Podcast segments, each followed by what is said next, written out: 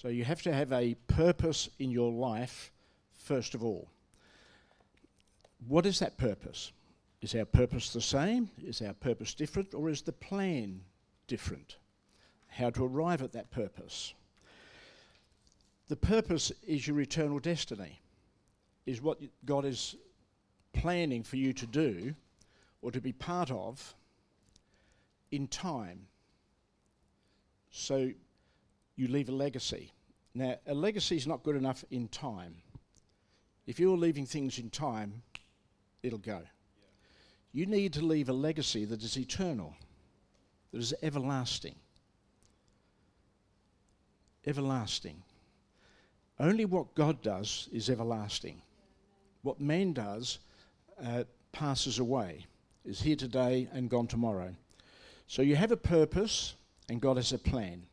Now, the plan, uh, God has names for the plan. In the Old Testament, He calls it uh, the King's Highway. There's a highway for you to travel. It's called the King's Highway.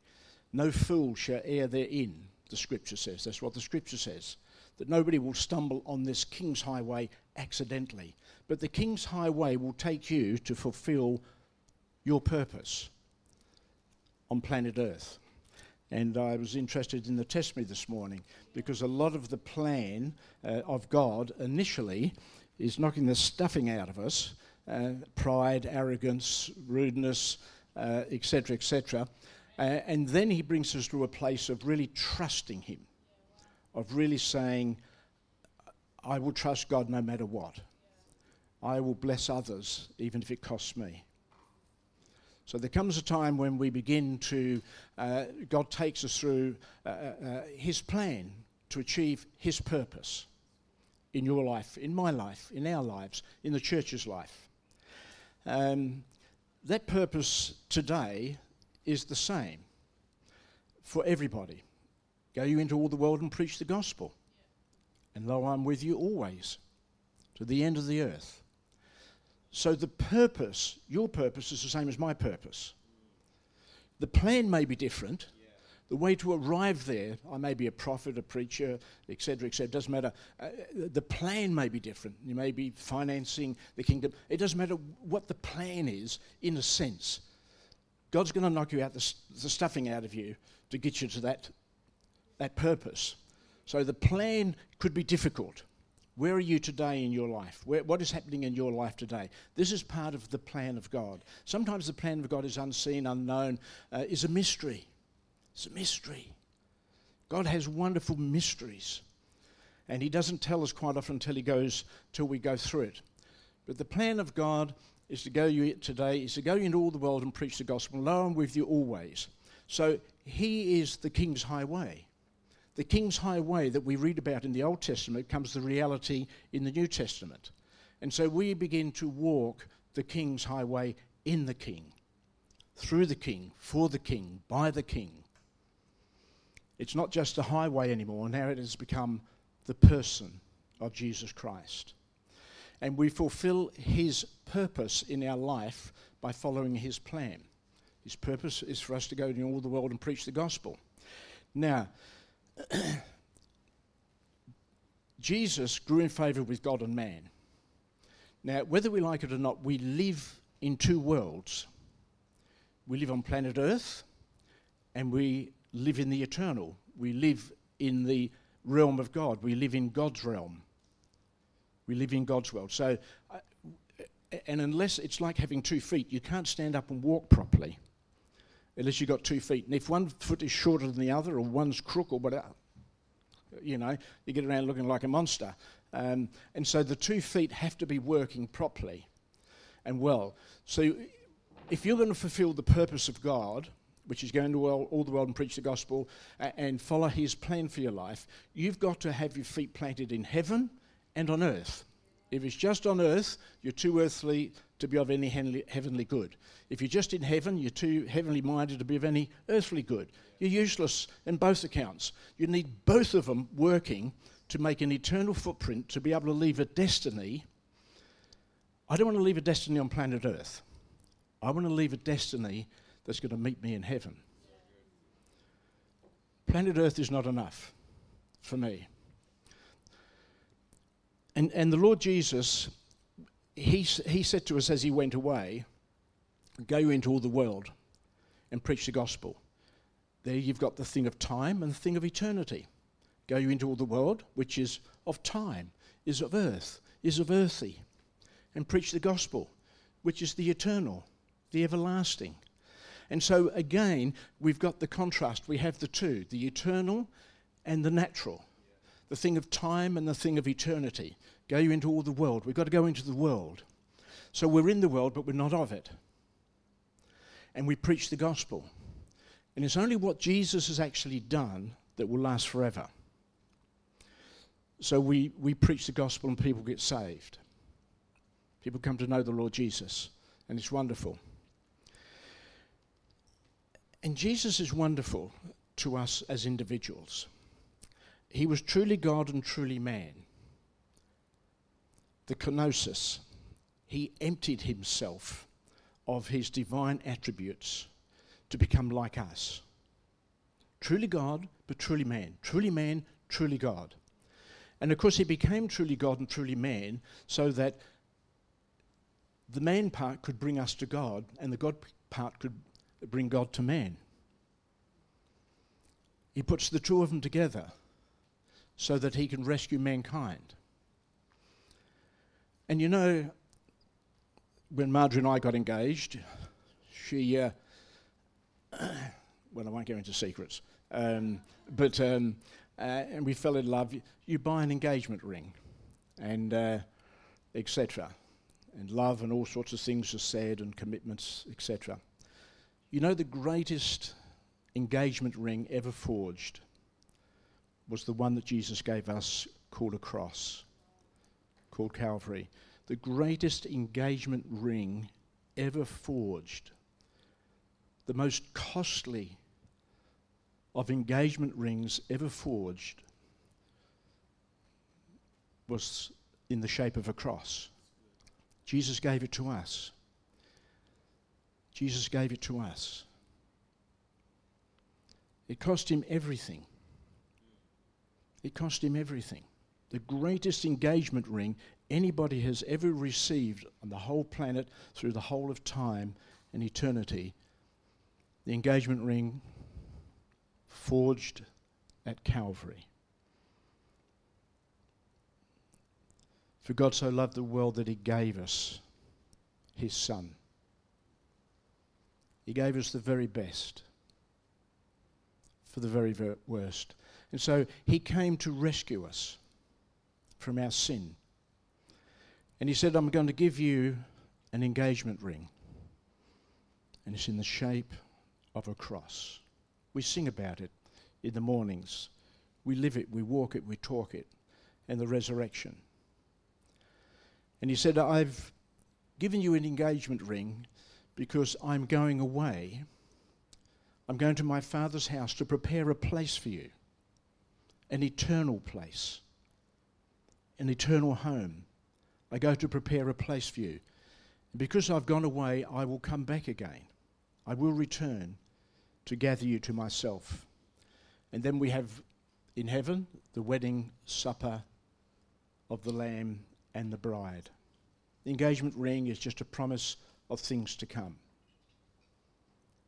forged at Calvary, consummated in the eternal city, in heaven, in the home that Jesus has gone to build for us. And the gospel message is please come home, all is forgiven. You see, Jesus doesn't have an intellectual message, he has a heart message. Jesus came to win hearts, not heads the greatest distance in the world, the greatest distance in the world is between your head and your heart. Between your head and your heart. There's no greater distance. To get something from your head to your heart quite often takes a cross. Quite often takes a cross. And Jesus came to tell us that he loved us more than anything else. The Father, the Son, and the Holy Spirit loved us and was giving everything to us, for us, because of that love.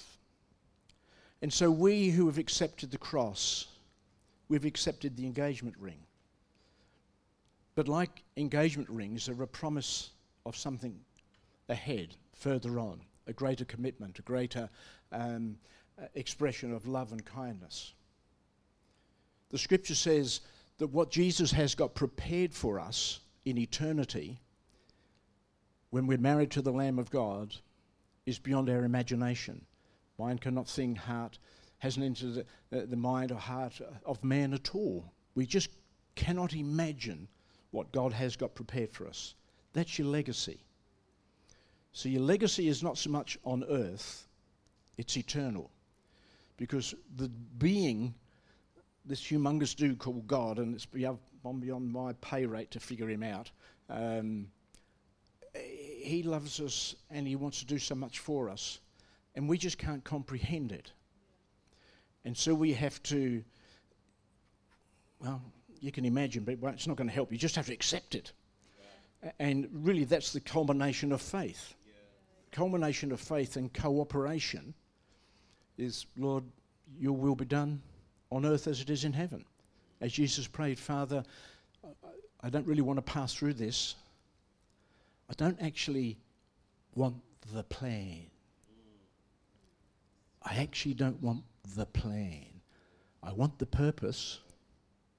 I want the purpose. Jesus said, I want the purpose. I want a bride. I want a bride. But I don't particularly like the cross. But I understand this can be in my engagement ring. So it's the way I have to go, Father, not my will, but yours be done. And his will was yours. And the scripture says, For the joy set before him, he endured the cross the joy of marriage, knowing us, etc., um, etc., et eternity. Don't understand it. Praise God for it. It's just beyond us, just beyond us. And at Calvary, the, five wounds, two, uh, one in each hand, one in the feet and the side, the five wounds that bled for us wounds of love, the side wound showed his love for us, blood and water, etc., etc. And um, but it was more than that. He was winning a battle for us. He was winning a battle for us. It was more a wedding ring as a promise. And God has made us endless promises in the scripture because of Calvary and have been fulfilled because he laid down his life. The five wounds, they say, represent the five stones that uh, David, when he was a shepherd boy, picked up when he was going to go and kill Goliath. The five wounds, the scripture talks about Jesus being King David's greater son. And David picked up five stones to take on the enemies of God, the enemies of the children of God, the people of God, the Israelites the five stones killed death, hell, the grave, death, hell, grave, death, uh, and uh, the purposes of God were fulfilled. Um, the flesh, the world, the devil, and hell and the grave. The flesh, the world, and the devil, hell and the grave. Your, th- your five enemies.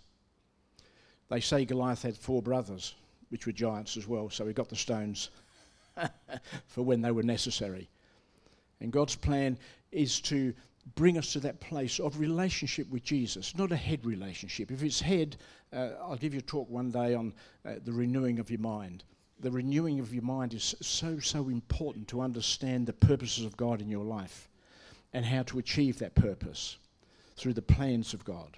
The renewing of your mind to understand that. But we, we find that God is taking us on a journey. He loves us, He cares for us, uh, He's coming back again, He's building a place for us to live with Him. Uh, it, it's beyond anything on planet Earth that we can imagine. Beyond anything on planet Earth we can imagine. So if you're going to make eternal footprints in the sands of time, and you were God, I've probably mentioned this before, so some of you may know the answer, and you were God, so don't call out the, um, please, and you were God and you wanted to tell people how to make eternal footprints in the sands of time. You see, because what we're talking about here is making eternal footprints in the sands of time, things that will last forever in the sands of time. Eternal footprints in the sands of time. Um, truly things of God, but in a world that is passing away. How can you make eternal footprints in the sands of time? If God said to you, I want to tell the world how to make eternal footprints in the sands of time, I want to be able to tell them um, in the scripture how to do it. Now, God can make it very simple. Now, where do you think God would put that information? Put it in Revelation? Put it in the Psalms? Put it in Genesis? Where would God actually tell you how to fulfill his purpose, his eternal purpose in the sands of time. Where would he tell you? Psalms, Revelation, Genesis. Possibly in Genesis, because by the time you've read Genesis, you may have dropped off to sleep. Or before you've read Genesis, you'd probably drop off to sleep. So, where would you put it in Genesis? You'd put it in chapter 1. If you were God, you'd sort of think, I better put it in chapter 1, otherwise, uh, they could be asleep. Where would you put it in chapter 1? How to make eternal footprints in the sands of time.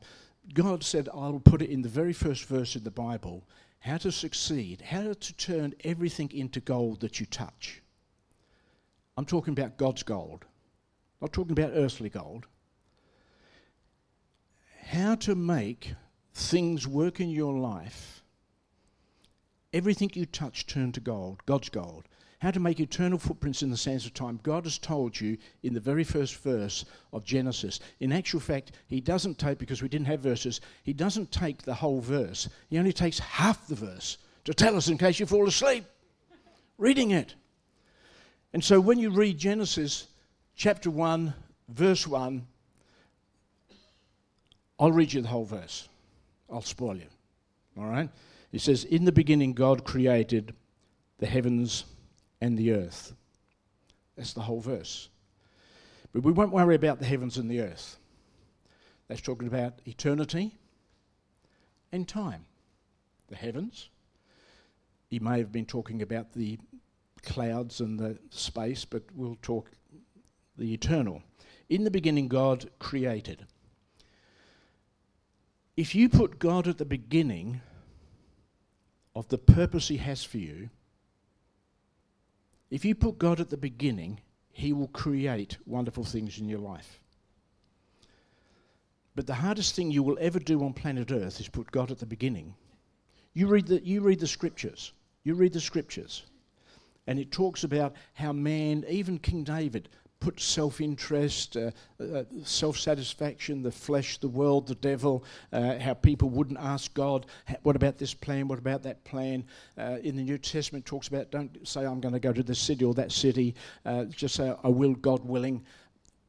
Put, putting God first. In the beginning, God created. If you put God at the beginning, what was He going to do? Create.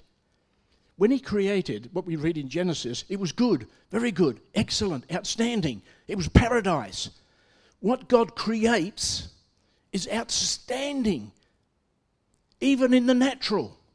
What he creates in the beginning, if you put God at the beginning, in the beginning, God created.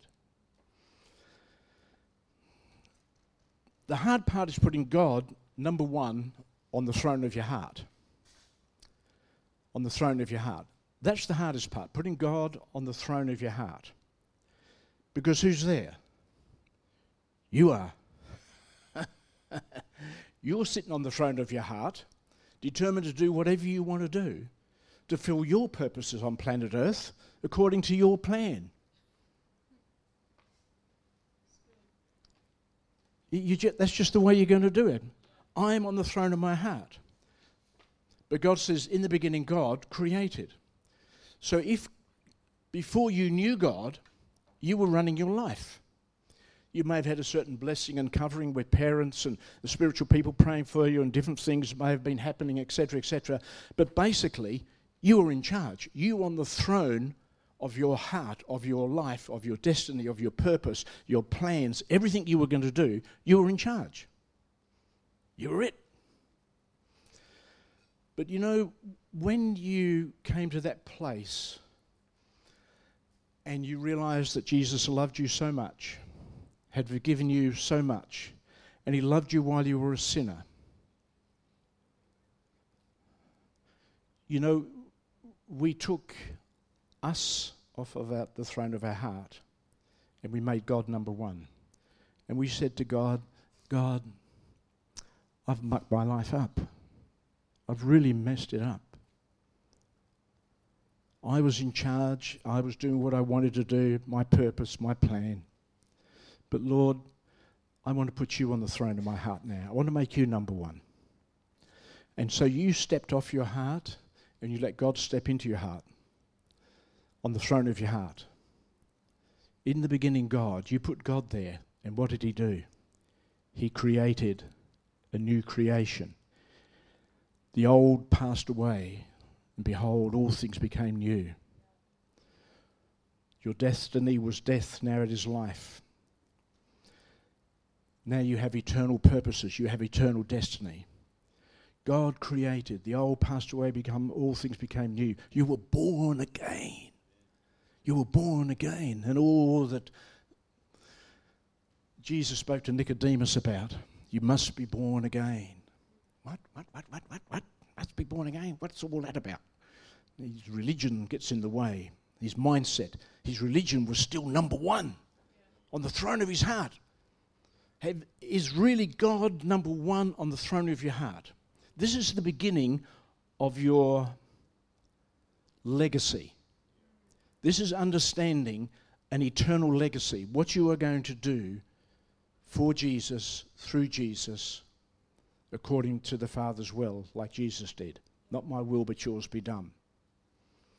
The plan can be painful, but the purpose is outstanding. The purpose is outstanding. And so in the beginning, God created. In the beginning, you put God number one in your life, and He will begin to create things in your circumstances. He will make plans for your life. He will direct your life. He will do things. Now, that doesn't mean that other people won't come against you because this is in the world. We're talking about in the world. And you've got your five enemies there, all wrapped up in different parts, but they're your five enemies. And so people are going to double cross you, deal you out, rob you, plunder. You know what I mean? There's all sorts of things going on. But within the framework of if you've really let God be number one in your life, in your heart, He will navigate that through for the eternal purpose of God. For the eternal purpose of God. And so, to help us through that, as much as Jesus died on the cross and forged this uh, amazing engagement ring, he wrote us a love letter at the same time. It's called the New Testament, it's called the Gospels, call it whatever you want. He, he, he wrote us a love letter. And he told us how much he loved us, what he had planned for us, what the future held for us, how to fulfill the plan and the purpose of God. It's all there. He wrote it. And he got Paul to write a fair bit of it. And he got the Holy Spirit to help Paul write a fair bit of it. But it was, it was his love letter to us. And you know what we did with God's love letter? We crumpled it up, screwed it up, and we threw it back into the face of God. And we said, That's what we think of your love letter, God. How many times was the gospel preached to you? How many times did you hear the gospel? How many times did God come knocking on your heart's door? Please come home. All is forgiven. But you spat in his face.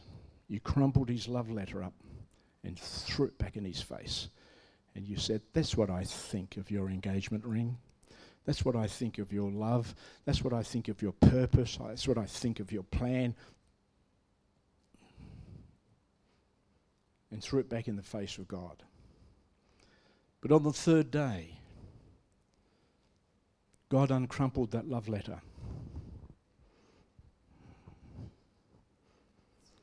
He uncrumpled the love letter.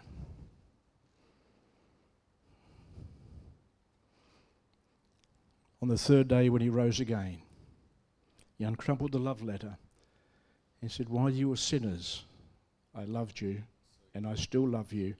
Please come home. All is forgiven. On the third day, still loves us, still wants us. It's just truly amazing, his great love for us. We can deal with things on planet Earth the earthly way, or we can deal with things on planet Earth the heavenly way.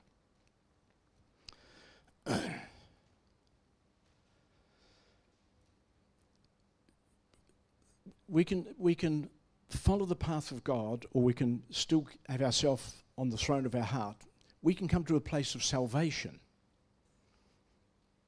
and submit to God and get born again. The gifts of God are without repentance, and He doesn't take them back. But He has a purpose for you. He has a destiny. But the things of earth are things of knowledge. The things of God are promises that have power attached to them. See, when you came to Jesus, when you came to Jesus, he'd prayed on the cross, Father, forgive them. They don't know what they're doing. Father, forgive them. And the Father's answer in the love letter uh, that Jesus wrote, the Father's answer was to us, earthlings, people on planet Earth who wouldn't know if we were standing on our own foot, foot most of the time. Uh, he, he, said to us, uh, Yes, I will forgive you if you ask me to. There's something about cooperation, there's something about obedience, there's something about faith. That trusting God, that stepping out, that cooperating with God's promises. And so God said, Yes, I will forgive them.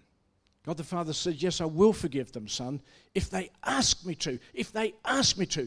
And that's the gospel message. You go into all the world and let people know and ask people, Will you give your life to Jesus? Will you accept God's free gift of eternal life, forgiveness? And if we come to 1 John 1 9, we'll find that we say the scripture says if we confess our sin, he is faithful and just to forgive us our sin. If we confess our sin, he is faithful and just. If we confess our sin, if we say, Lord, I've messed it, I want to come home, please forgive me, take control of my life, I, I just couldn't make it work. He says, All right, I will. I will create a new future. In the beginning, God created, and He creates. Father, forgive them. Yes, Son, I will if they ask me to. Are you asking God about your tomorrow? You know how we ask God about our tomorrow? That's, that's we call prayer. That's prayer. That's talking to God, you know. And you know how to build a super highway in your tomorrow instead of a dirt road? Pray. Send God the big machinery the big tar machine, the big bulldozer, the big, I don't know what it is. I, I, see them at the side of the road doing the road, and I think, oh, wonderful, we're going to have a nice highway here soon. You know, a bridge or something or other. Let him. Let him. He wants to. He loves us, and we love him too. While we were yet sinners, he loved us. Deal with things God's way in salvation. And the in the circumstances of life. I had a mother came to me once, and she had her daughter with her. And the mother came into my office, and uh, the daughter came in, and as I looked, I could see that she had her daughter with handcuffs on. She had handcuffs on her daughter. And so, brought her daughter over. She was about, I don't know, 14, 15, young teenager, young teenager. And uh, she sat down, and uh, I said, well, It's lovely, good to see you, Mum.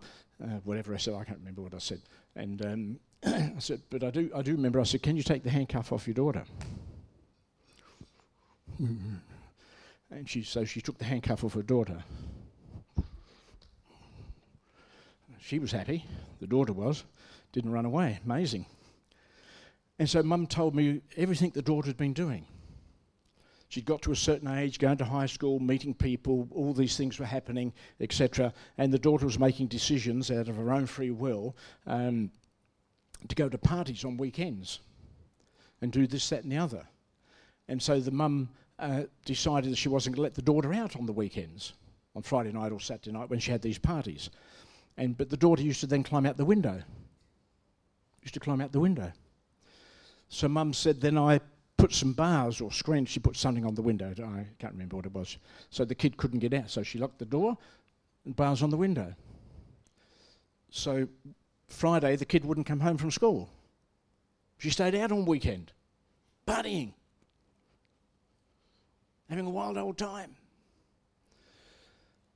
And the mother was trying to leave a legacy, as it were, for her daughter of a good life.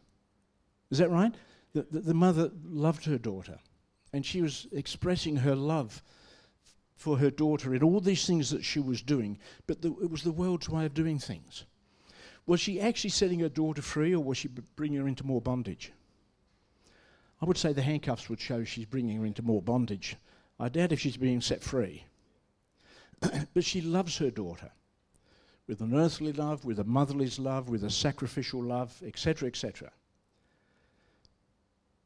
But you see, the scripture talks about knowledge increasing in the last days. You can send your kids off to the shrinks, the psychs, the whatever, and uh, knowledge is increasing. They can tell you this is how the brain works, this is how your foot works, this is how uh, your bowel works. Uh, you know, they, have got it all sorted out. They know how the whole lot, you know.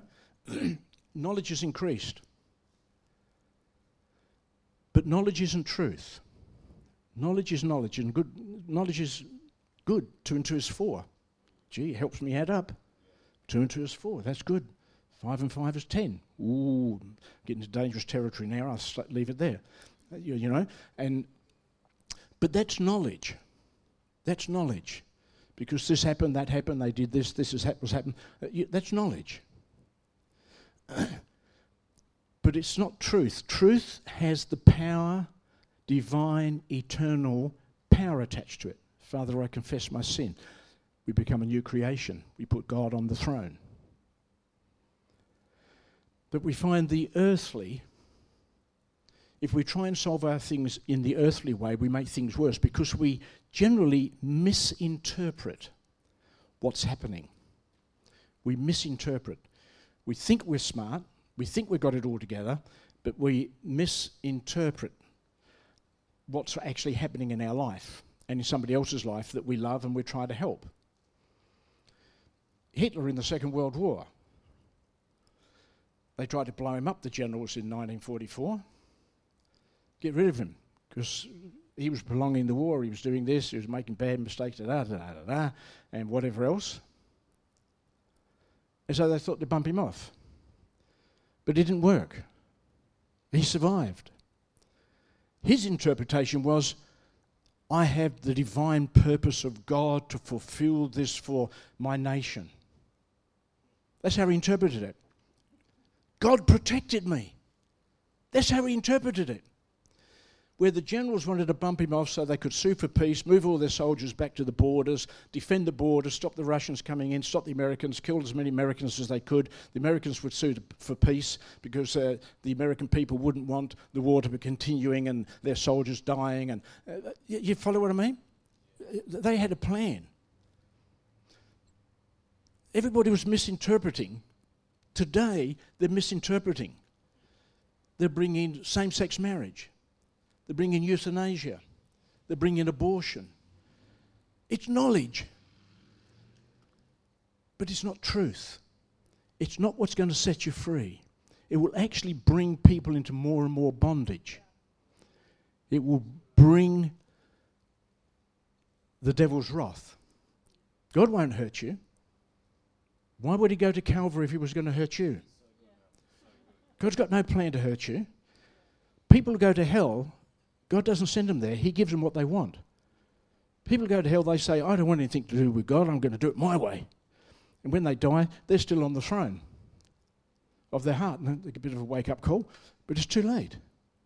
It's too late. It's all too late. God will give them what they want. I want to be in a place where there's nothing of God. And that's what they're trying to do today. I want this, we want this, we want something else. I want to, I want to be able to do whatever I want to do, whenever I want to do uh, it, and however I want to do it. And you better pass the laws and make it so. And man will. Politicians will. Give you whatever you want. And you wonder why wars, rumours of wars, bushfires, death, destruction. Because the more God steps back, and that's what it'll do. He did it with the Israelites. He just steps back. And he leaves you to your own plan and purposes. Like you were before you were saved. And you'll find you'll destroy yourself. You'll destroy others. You'll destroy all sorts of things. This is my introduction. Um, not to worry. I've got two major points to make uh, in the next minute, not to worry. Um, I'm only up to scripture one, and I've given a whole lot in, but not to worry. Uh, we'll praise the Lord anyway. Um, and, and so, the, so the world will, ju- because God will step back, because God's a gentleman. I will forgive them if they ask me to. But they say, No, I want to do it my way, thank you very much. I want to do it my way, not your way. And they wonder why, in the realm of time, they will destroy the planet. And I've got scriptures out of Revelation, I've got all sorts of things, and etc. But they'll destroy things. Mankind will destroy themselves and those along with them. But if you want to leave a legacy, if you want to leave an eternal footprint, you need to really let God be God. Make him number one in your life. John John 3:16 says it so very well. In the beginning God loved.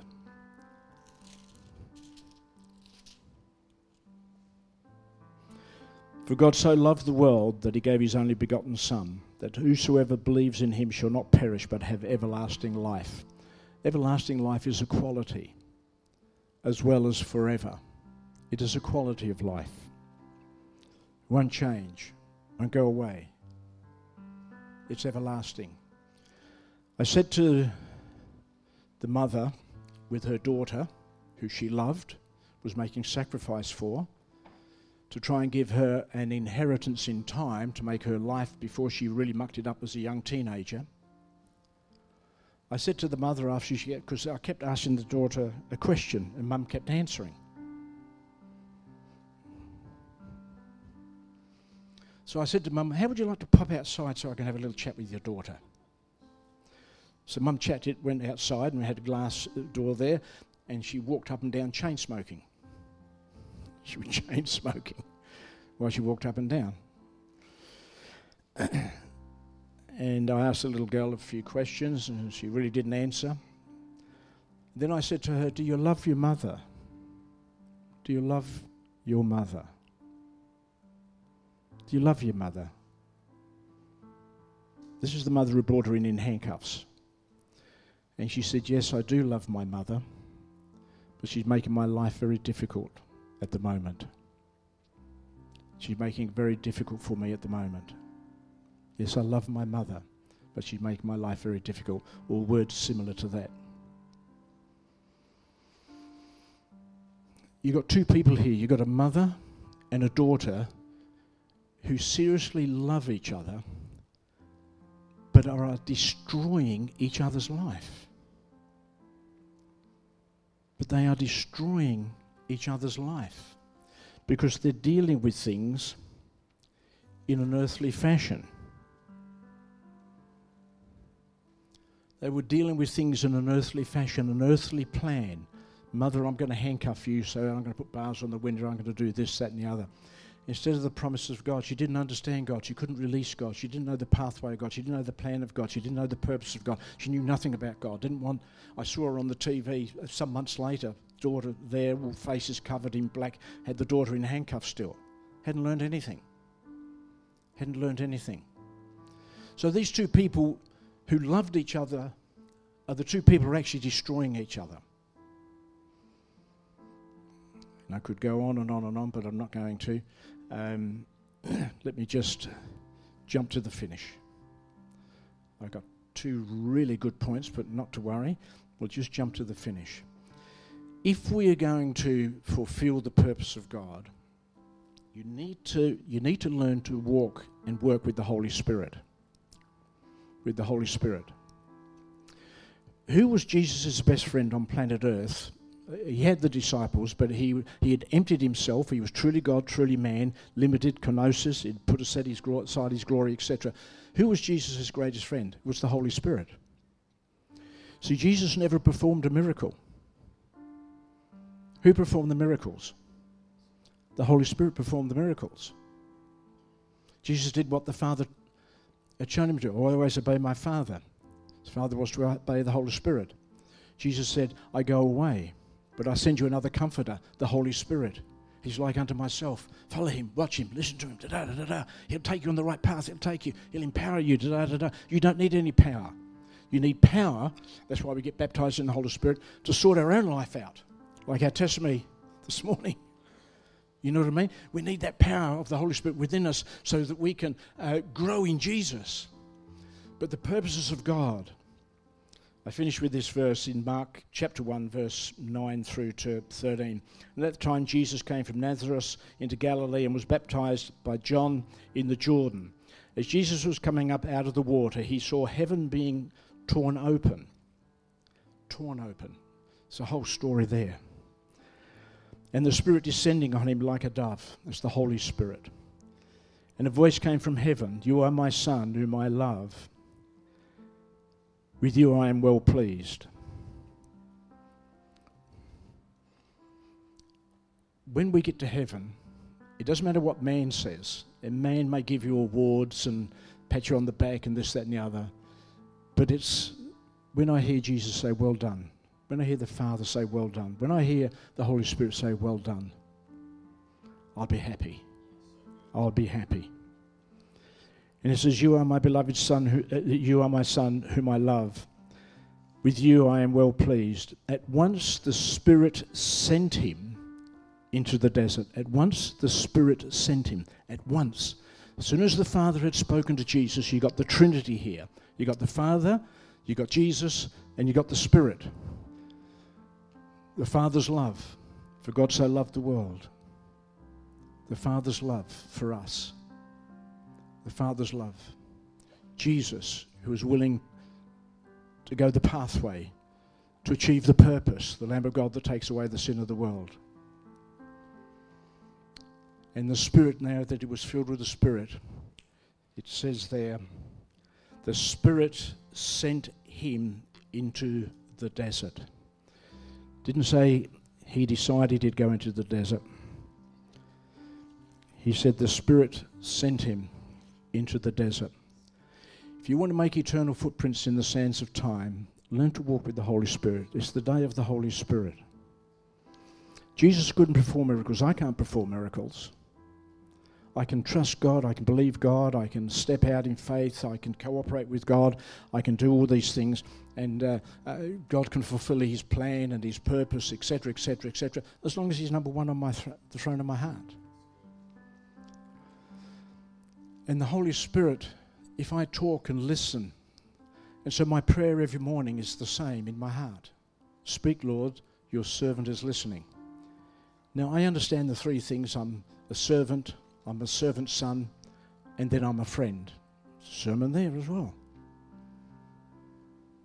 But in my heart, I say, Speak, Lord, your servant is listening. It's my heart's attitude. I know I'm a son, and I know I'm a friend, a friend of God like Abraham. I understand that, and I walk in that. And I have the engagement ring. I'm looking forward to the New Jerusalem. Lord bless you. Thank you, Pastor. And it's lovely to see Jacob and Melissa, two little monsters, when they come to Teen Challenge. I, I actually was thinking of having their photo of their police photos holding up there. Uh, you know, you wouldn't think the little uh, little angels that they are now. God, they, they were monsters. God bless you. Thanks, Melissa. Awesome.